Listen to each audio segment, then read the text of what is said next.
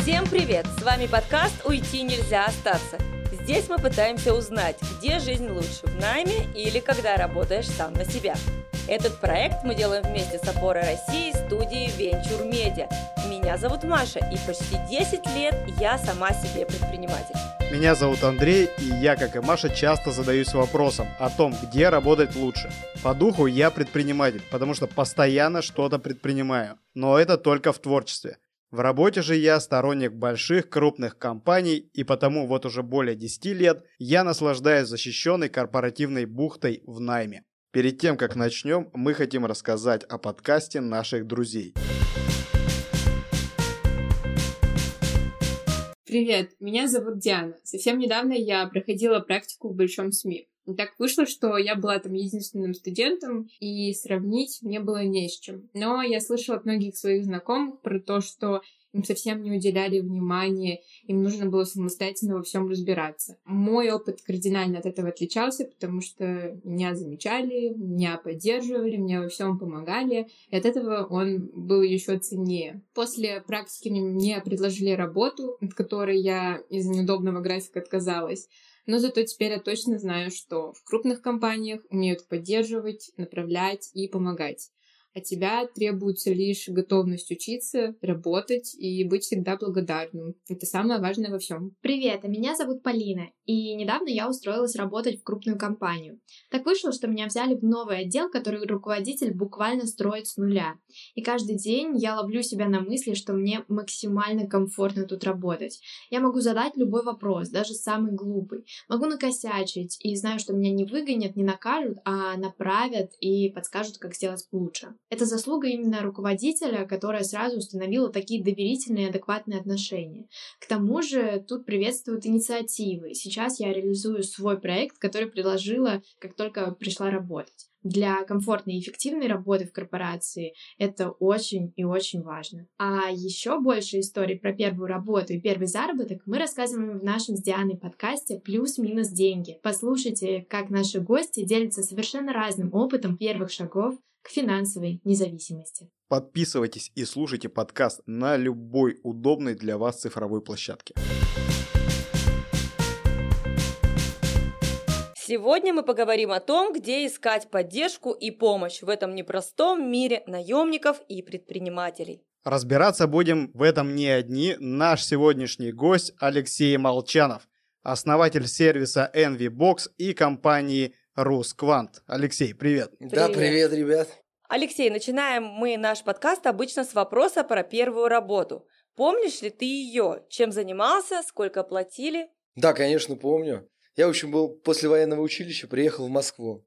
И моя первая работа была связана с тем, что я э, писал программы, я был программистом. Это мое увлечение прям с детства, которое прям меня захватывало и увлекало. Это был 2007 год, и вот первая зарплата была где-то 32 тысячи рублей, насколько я помню. Круто, Алексей. А для тех, кто в танке абсолютно не понимает, что такое NVBox и Русквант, в чем суть твоей компании, чем вы занимаетесь? Абсолютно каждый из вас сталкивался с нашей компанией. Каким образом? На сайте, я думаю, каждый видел круглую кнопку «Заказать звонок», которая прыгает, скачет, такая переворачивается. И вот большая часть этих кнопок – это наши кнопки на сайтах. То есть мы самые большие в этой теме во всем мире. Вот это компания NVBox. Если говорить компанию Русквант, РУС, что такое РУС? Это русская управленческая система.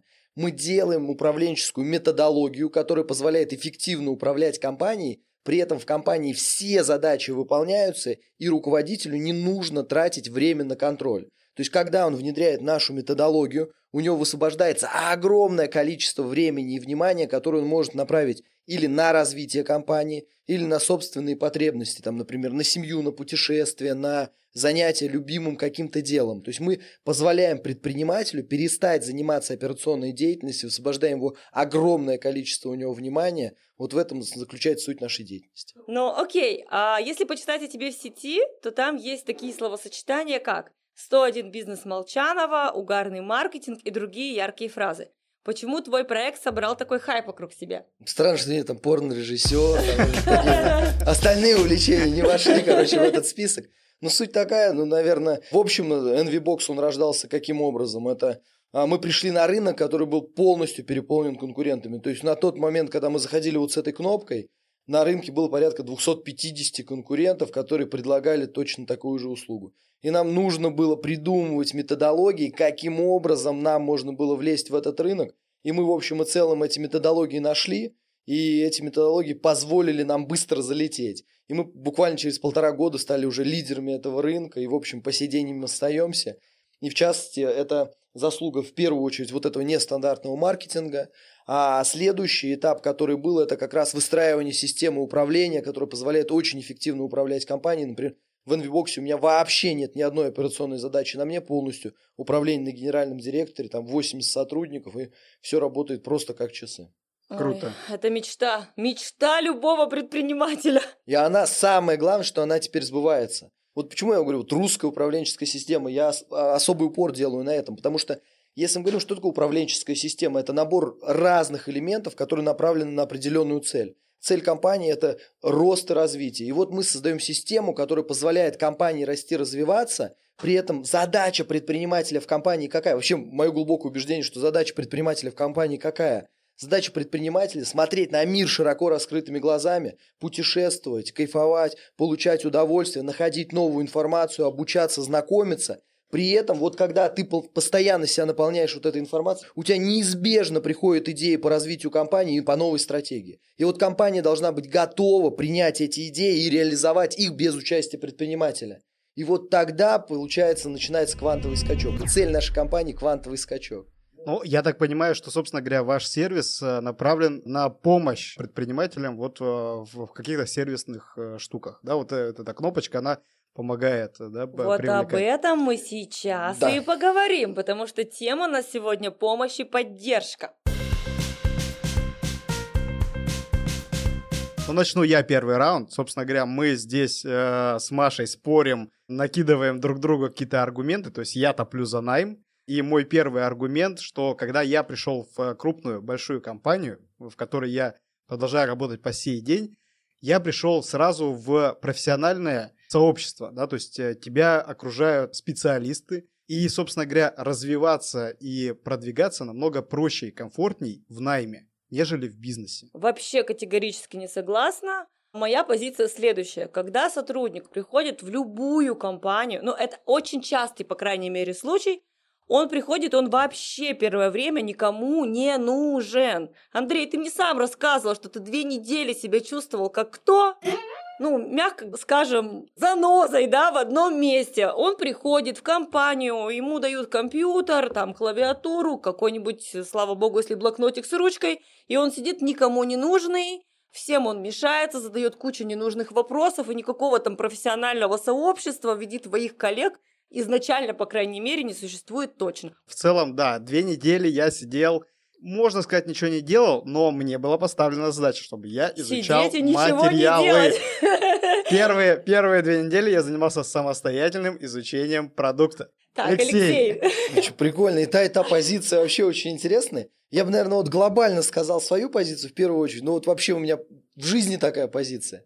У меня в жизни позиция, что, в общем, надо идти туда, где тебе по кайфу, где тебе нравится. Я не делаю то, что мне не нравится от слова вообще. Я просто от этого отказываюсь. Я или это передаю кому-то, делегирую, ну или, в общем, просто от этого ухожу, понимаю, что мне это не надо. И поэтому иду по пути такому, когда я получаю удовольствие. Это вот глобальная позиция. Если брать вот то, о чем мы говорим, что сто процентов имеет смысл то, что в большинстве, наверное, компаний и вправду нет системы приземления сотрудника, то есть некого онбординга, да, а, такого, который позволит ему быстро-быстро включиться в процессы. С другой стороны, с другой стороны, если посмотреть, есть компании, которые над этим работают. Например, у нас, вот я о чем думаю, то есть вот система управления, например, да, а одна из ее функций очень важных, это как раз быстрый ввод сотрудника в должность. Потому что я как рассматриваю вообще, что когда сотрудник приходит в компанию, вот моя точка зрения какая, вот мы все, представляете, вместе производим общий результат. И это, кстати, к вопросу о, тому, о конкуренции. Это вопрос, какую точку зрения создает предприниматель в рамках своей компании. Представьте, приходит человек в компанию, вот фактически до его прихода мы создавали какой-то общий результат, за который нам, потребитель, платит деньги. И когда он приходит, этот человек, он же, скорее всего, в моменте не добавит ценности к этому результату. Ну, то есть он пришел, и ничего не изменилось на старте. И вот вопрос, какую точку зрения мы этому человеку создаем. И вот мы на входе, например, у себя в компании, или ребята, которые пользуются нашей системой управления, а они каждому сотруднику создают такую точку зрения на входе, что смотри, ты пришел, мы и без тебя хорошо работали. Ты пришел, ты пока не влияешь никак на результаты, то есть ты сидишь у нас на шее. И фактически у нас с тобой обмен нарушен. И ты должен всеми силами стараться сделать так, чтобы твое присутствие в компании было оправдано. Потому что пока мы тебя просто спонсируем фактически деньгами. Ты-то еще не производишь результата, деньги мы тебе уже платим. Это вопрос, всегда вопрос а, определенных точек зрения. И, конечно, куда человек попадет. И если человек, например, хочет быть в найме, и он вот этот аргумент как бы посмотрит на него, да, то есть на то, что это может быть профессиональное сообщество, которое его подготовит, вообще на новый уровень выведет, то и надо компанию выбирать с точки зрения, которая может его вывести на новый уровень. То есть если он хочет развиться в продажах, надо идти в компанию, в которой есть сильная система обучения продажам, в которой есть сильная прокачка в продажах. И тогда этот путь, он как бы, ну, имеет смысл, и реально там можно научиться в бою, не рискуя там своими деньгами, не рискуя там ничем пойти обучиться, например, да? Ну, я согласна полностью. Тут вопрос-то только в том, что, к сожалению, таких компаний, их единицы. Вот даже сейчас ты да, говоришь о том, что мы над этим работаем. И только сейчас предприниматели и даже крупные корпорации приходят к тому, что сотрудник, он, когда приходит, он такой в точке ноль. Только потом он начинает расти. Дай бог, чтобы не в минус ушел, да? Но таких компаний мало. В основном, вот если так среднее по рынку взять, сотрудники приходят и как бы Пау, пау, пау, пау. Да. Поэтому надо выбирать, Алексей, где ты? За меня, за Андрея или где-то посередине? Я скажу так, я вот одну точку зрения тоже закину, она просто интересная. И я думаю, можно на нее посмотреть. Вот важный элемент вообще в жизни любого человека, берет он на себя ответственность или нет. А что такое ответственность? Это принятие решения быть причиной происходящим событиям.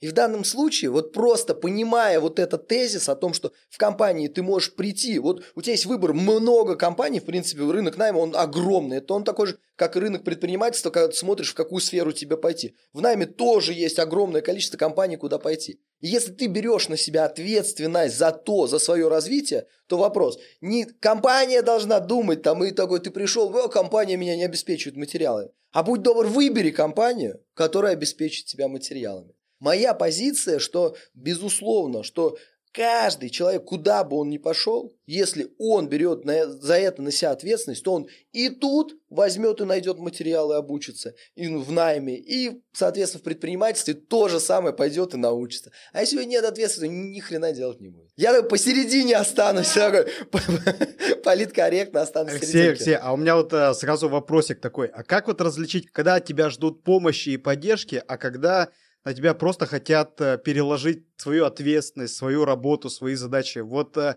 на самом деле это характерно честно, и э, в найме, да, то есть у меня тоже есть сотрудники, коллеги, которые меня о чем-то просят, и я в какой-то момент сейчас понимаю, что они по факту перекладывают на меня просто принятие решения. Вот как э, у тебя так такой богатый опыт... сказал, скажи по-русски, ножки свесили. Ну да, да. И как вот э, понять, э, когда это именно помощь и поддержка, а когда это просто они на меня перекладывают свою работу? Ну, я бы ответил так на этот вопрос. Здесь есть два факта, ну, как бы две части. Есть одна техническая составляющая, а вторая такая психологическая составляющая. И вот техническая составляющая заключается в следующем. То есть мы, когда выстраиваем управление на любом предприятии, у меня выстроено управление, у тех ребят, которые управляются согласно нашей модели, оно выстроено следующим образом. Вся деятельность поделена на функции. Вот у каждой функции есть такой параметр, как ожидаемый конечный результат. То есть, что ожидается от этой функции. И когда сотрудник приходит на работу, его ставят на эту функцию и проясняют ему, что от него ожидается. И когда человек понимает, он, когда к нему приходит с другим запросом, он говорит, это вообще не ко мне с этим результатом. Ребята, либо я выполняю эту функцию, либо нет. И как часто бывает, когда вот начинают свешивать на одного, то есть как оно говорится, везет тот, кто везет. И вот как в компаниях бывает обычно, вот есть какая-нибудь там Лена, например, да, и она супер ответственная. Прилетает новая задача, которую в компании еще никто никогда не делал. То есть непонятно, кто ее должен делать. Кто будет делать? Ну, конечно, Лена. А, а потом новая прилетает. Ну, кто будет делать? Лена, Лена, Лена, Лена. Потом Лена оказывается через некоторое время с таким возом задачи, с таким возом ответственности, которую она везет, А есть куча людей в компании, которые, ну, которые по сравнению с ним просто ни хрена не делают. И откуда это берется? Потому что нет функциональной расписанной схемы, то есть непонятно, кто за что отвечает, и не определены результаты. Когда они определены, и каждый на входе с ними ознакомлен, он уже может не принимать это. И это техническая составляющая. А есть еще психологическая составляющая, когда человек, даже зная, какой результат он должен производить, и когда к нему прилетает задача, он просто не может сказать «нет». И это тоже очень большой вопрос, очень большая проблема, с моей точки зрения. Как, по крайней мере, я с ней сталкивался, я с ней много лет жил и не мог говорить «нет», как бы и брал на себя. А когда ты берешь на себя чужую ответственность, это твой выбор. И если ты на себя набираешь, как бы, ну, ну, это ты решил так делать, и за других, получается, тянешь. Ну да, чем больше ты предоставляешь э, помощи и поддержки, тем больше на тебя свешивают ножки. Итак, я так понимаю, результаты первого раунда 0-0. Да не, в мою, один, в мою я бы брал один-один. Я бы брал один-один. да, один-один, это приятнее. Да. Каждому по баллу. Окей, раунд два, и это будет мой тезис. Так как мы говорим про поддержку сегодня а, в студии, существует такая вещь, как государственная поддержка бизнеса. Я считаю, что это очень сильный аргумент, потому что даже в период пандемии а, наше государство оказывало поддержку бизнеса. Вот из своей практики скажу, я сама лично не пользовалась да, финансовыми какими-то инструментами, но у меня мои близкие родственники, у них своя компания, сеть салонов красоты, они, сохранив количество сотрудников у себя на предприятии, взяли очень даже неплохой безвозвратный займ. Собственно, получили деньги, э, поддержали своих сотрудников, выплатили заработную плату, и при этом сейчас не требуется возврата этих денежных средств.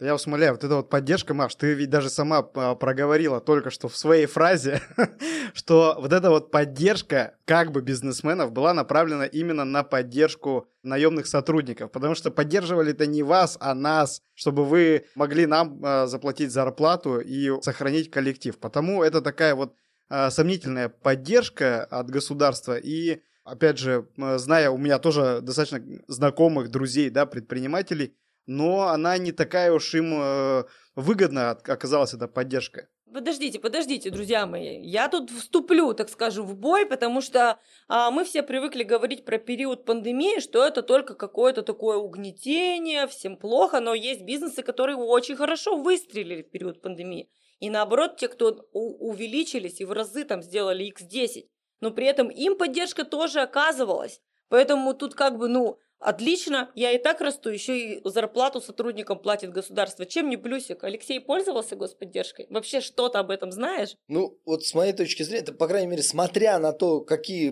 предоставляет меры государства поддержки, у нас офигительное просто Просто колоссальное количество мер поддержки для предпринимателей. И ну, здесь сто процентов я вообще прям вот за тебя, что вот это вот, Yes! это прям, это сто процентов есть. Это прям, этого много. Вопрос вот в чем. Вопрос сложно, наверное, донести эту информацию. Ну, то есть понять, а какую меру мне выбрать, а как мне с ней разобраться. Но это вопрос такого как бы дизайна в широком смысле этого слова, чтобы эти информацию, смыслы это передавать предпринимателям. Ну, в общем, то, что это есть, и кто хочет в этом разбираться, разбирается и получает, это факт. Причем десятки миллионов рублей. У меня знакомый получает на десятки миллионов рублей.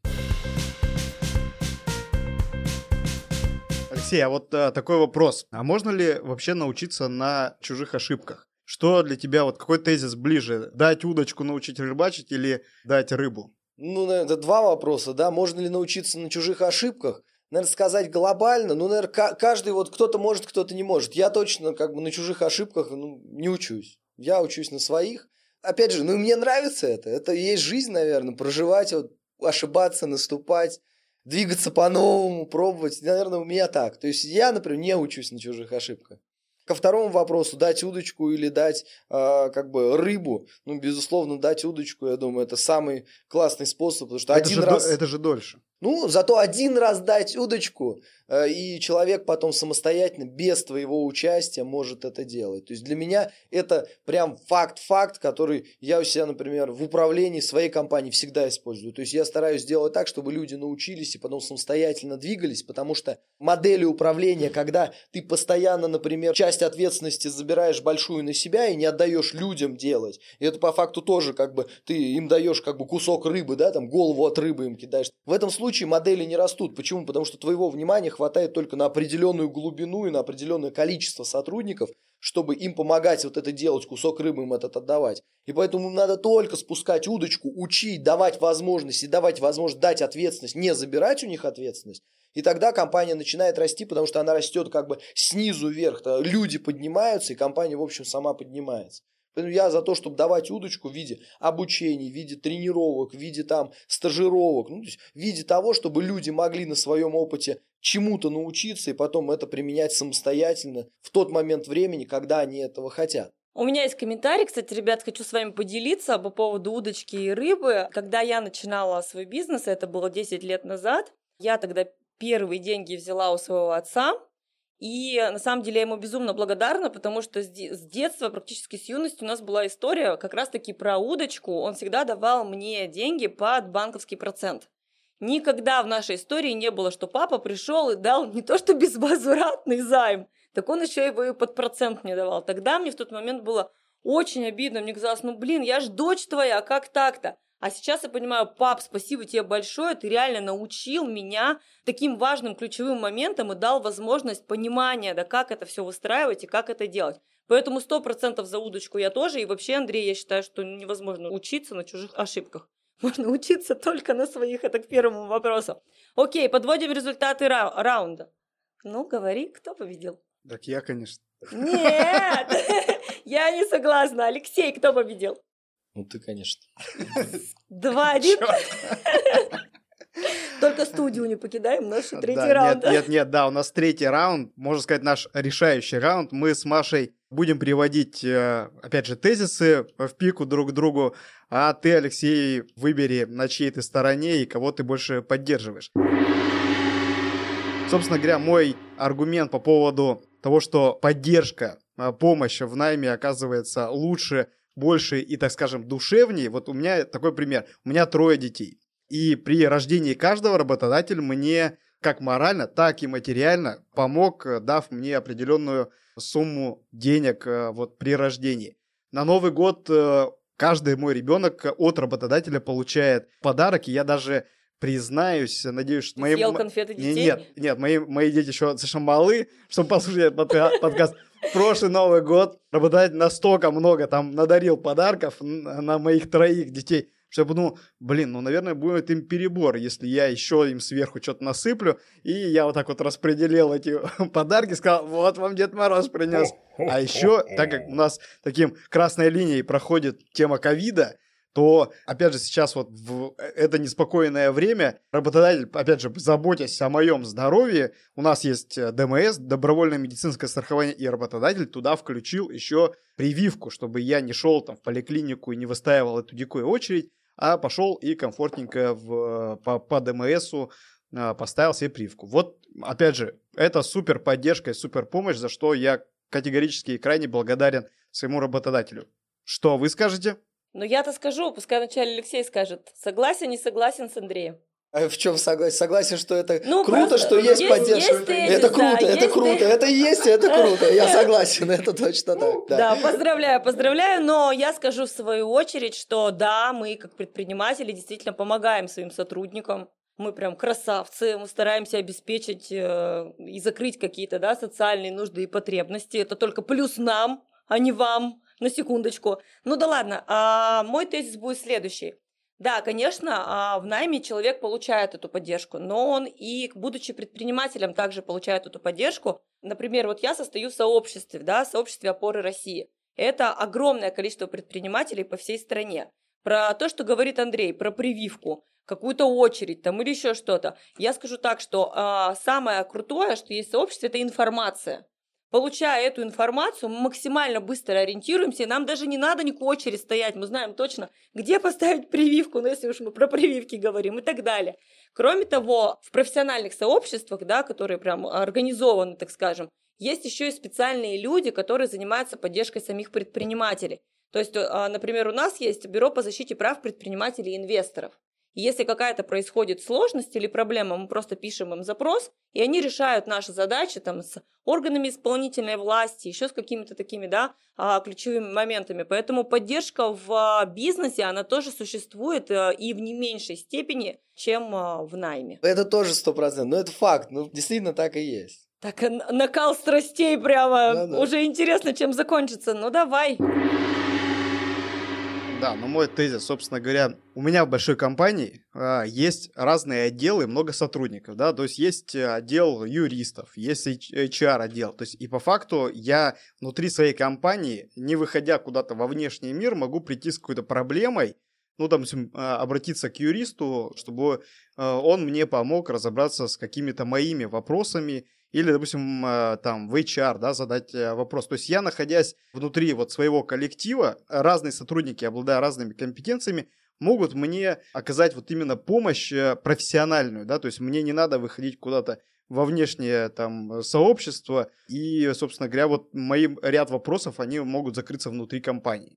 Ой, слушайте, пока Алексей не сказал, согласен он- или не согласен, потому что мне кажется, что он тоже поддержит, я прям сейчас сразу скажу контраргумент, а ты решишь, кто из нас прав. Андрей говорит про то, что есть такая вот а, близкая, бесплатная поддержка, какие-то консультации. Я с этим вообще не согласна. Почему? Потому что консультация, не имеющая цены, зачастую не имеет никакой ценности.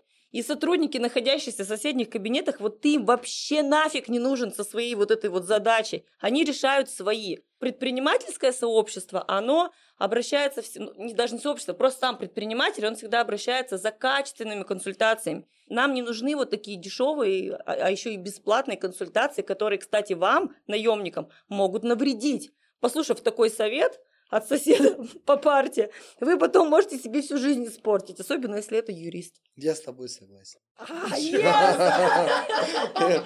Ты прям дожала! 4-2, 4-2, Андрей, соберись. Так. Добила! Так, так, тогда придется включить жестокую, жесткую э, Игру, да, Атаку, не надо, да. не надо.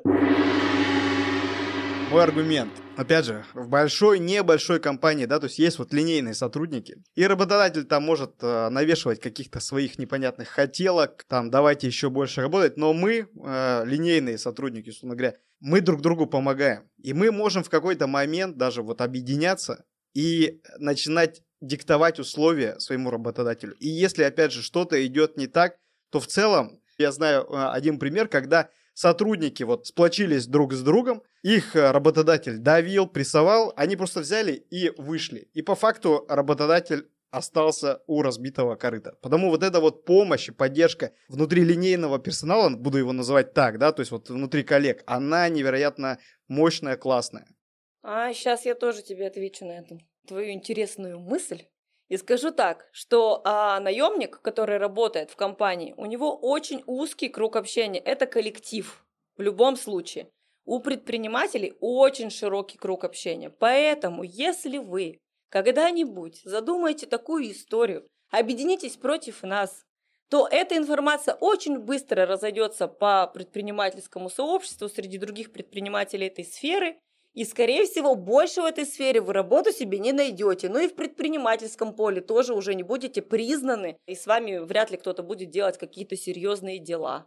Алексей? Вообще очень здорово, это прям такой идет накал. И я расскажу одну точку зрения тоже. Ее просто накину, вот как я мыслю просто по этому поводу. Мы сегодня вообще обсуждаем, есть как бы, вот мы предприниматели, есть вот они, вот они наемники. Они, они. Вот я раньше так всегда мыслил. Есть вот мы такие вот ответственные, мы- нам все надо в жизни. Есть они, вот этих надо заставлять их работать, заставлять. Вот я раньше так мыслил. Сейчас я мыслю совсем по-другому. То есть я себя не отделяю ни от кого в команде. Почему? Потому что я себя считаю неким, понимаете, арбитром просто. То есть, грубо говоря, в чем суть? Вот раньше как было? А, раньше было там, один берет, доит там корову, там коров пасет, один там берет там мечи кует, там кует какую-то утварь, там один там гончар делает там, не знаю, горшки. И каждый мог своим трудом создавать какой-то конечный результат, который ценен ему или другим потребителям, которые вокруг него есть. И так было раньше всегда. Это, ну, как бы... Потом процессы производства, они усложнялись. И уже один человек не мог создавать тот результат, который будет ценен другим. То есть он усложнился. Один я машину не могу собрать, один там я не могу, ну ничего не могу сделать. И поэтому что я начал делать? Я начал идти и говорю, ребята, давайте делать вместе, у меня есть вот такая идея, есть для этой идеи есть такие вот люди, кому она полезна, кому она будет цена. Я говорю, давайте соберемся вместе. И я рассматриваю себя как некого человека, который увидел вот эту, мы там у себя внутри компании говорим, трещину в асфальте, то есть там, где необходима наша помощь кому-то, я потом, я же понимаю, я один это сделать не могу. Поэтому я прихожу, говорю, Маш, давай с тобой делать, Лен, давай с тобой делать, Вася, Петя, чик-чик-чик, и мы собираемся. И я говорю, ребята, каждый из нас производит свой результат. Каждый из нас, производя свой результат, делает вклад в общее дело, и потом вот это общее дело генерирует результат, который полезен кому-то, и кто-то с нами обменивается за этот результат чем-то. И вот я говорю, я-то точно такой же, как вы, просто у меня есть свои функции. Мои функции как владельца – это поиск вот этой идеи. Мои функции как владельца – смотреть вокруг и приносить ресурсы – это как раз то, о чем мы говорим. Например, деньги, людей, идеи, моего внешнего общения. То есть моя-то точка зрения просто вовне компании. И я в компанию тащу абсолютно все, что могу найти. Ну, я со всеми говорю, ребята, мы же одно целое, какое мы с вами разные, а почему мы по разным сторонам? Просто мой вклад в компанию я оцениваю больше, поэтому я здесь больше, например, зарабатываю, а вы там зарабатываете меньше, потому что ваш вклад каждого там меньше, например. Если чей-то вклад становится большим, например, у нас в NVBox директор стал вклад большим, мы ему взяли и в акционерный капитал упустили, сделали акционером компании. Ну, с моей точки зрения, это вот так работает. Поэтому я это уже вот у себя в голове я не делю. Я просто, вот когда я владелец компании, я выступаю в роли предпринимателя, владельца компании, я выступаю в роли арбитра, который берет, добивается того, вот чтобы вот та идея реализовывалась, обменивалась на деньги и распределяет эти ресурсы между всеми участниками этой группы, этой команды. Вообще сейчас такой инсайт поймала интересный.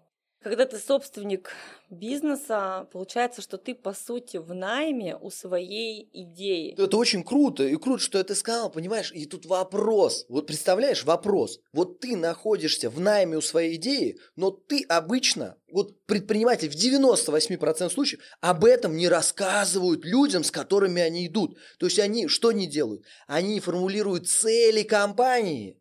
И это огромная ошибка. То есть у нас есть четкая цель компании. Вот, например, цель компании Русквант – это квантовый скачок в экономике России. Мы понимаем, как мы это делаем, мы понимаем, почему идем. И вот если мы сейчас позвоним в компанию, любого сотрудника там спросим, любого, он скажет, какова цель компании. Если мы возьмем 98% компаний, сейчас придем и скажем, а какая цель вашей компании? Они скажут, ну, деньги зарабатываем, там, не знаю, там, директор на новый Porsche сейчас зарабатываем, там, понимаете, да? Он сам находится во власти этой идеи, которая им владеет, но он это не транслирует. Почему? Потому что идеей владеет какая предприниматель, что все собрались здесь только из-за денег. А почему все собрались только из-за денег? А потому что человек, предприниматель, ничего больше не предложил. То есть мы все, как предприниматели, хотим, чтобы люди приходили с горящими глазами, хотели действовать во благо компании не из-за денег, а из-за чего-то другого. Деньги, они само собой разумеешь, но хотели действовать из какого-то внутреннего желания. А откуда оно может взяться, когда мы на собеседовании говорим, столько зарплата, ДМС, БМС, там, что-то мы ему декларируем. То есть мы не говорим о нашей идее. А мы говорим о нашей идее, и у нас, если вы придете, вот у нас, например, есть там, у нас есть своя терминология внутри компании. Если вот придете, у нас вот сегодня, например, да, сегодня четверг, у нас 17.30, есть общее собрание персонала. То есть, когда все собираются, то в онлайне у нас происходит, у нас команда удаленная.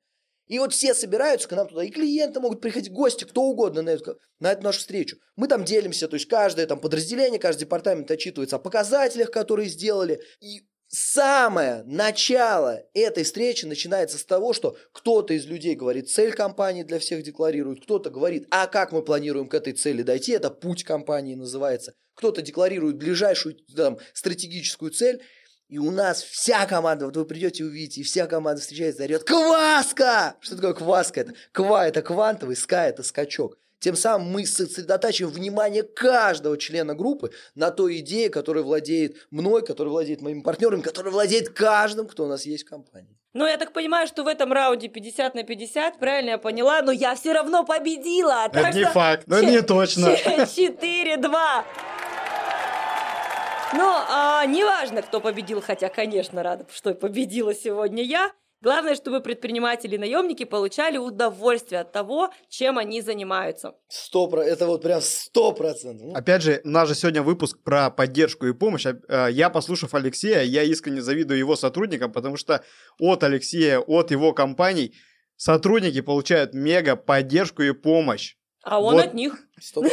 Это И- обмен, обмен, И, собственно Андрей. говоря, я уверен, что сотрудники, наемные сотрудники у Алексея, они выиграли. Так не надо тут устраивать, понимаешь? Все уже... Все решено. да, все уже решено. Твои аргументы не были так сильны, как мои. Хотя я согласна, работать у Алексея, наверное, очень круто. Соглашусь с тобой. А я бы только немножко перефразировал, сказал, с Алексеем. Мы же все вместе. Я, я точно такой же, как они. Алексей, спасибо за встречу и разговор. Это было прямо феерично и бомбически. Крутая встреча, а всем остальным, кто слушает нас, скажу, чтобы ничего не пропустить, прямо сейчас подписывайтесь и ставьте свое сердечко нашему подкасту на своих любимых цифровых площадках. Среди них мобильное приложение Мегого, Яндекс Музыка, Apple подкасты, Google подкасты, Castbox и многие другие. А еще обязательно подписывайтесь на наш инстаграм опора, нижнее подчеркивание уна, где мы будем делиться с вами анонсами, выводами, байками, интересными фактами. Ссылка будет в описании. Закрепляем. Это подкаст «Уйти нельзя остаться». Маша, Андрей, Опора России и Венчур Медиа о том, кому живется лучше – наемникам или предпринимателям. Следующий эпизод уже совсем скоро. Всем пока. Всем кваска! Всем классно!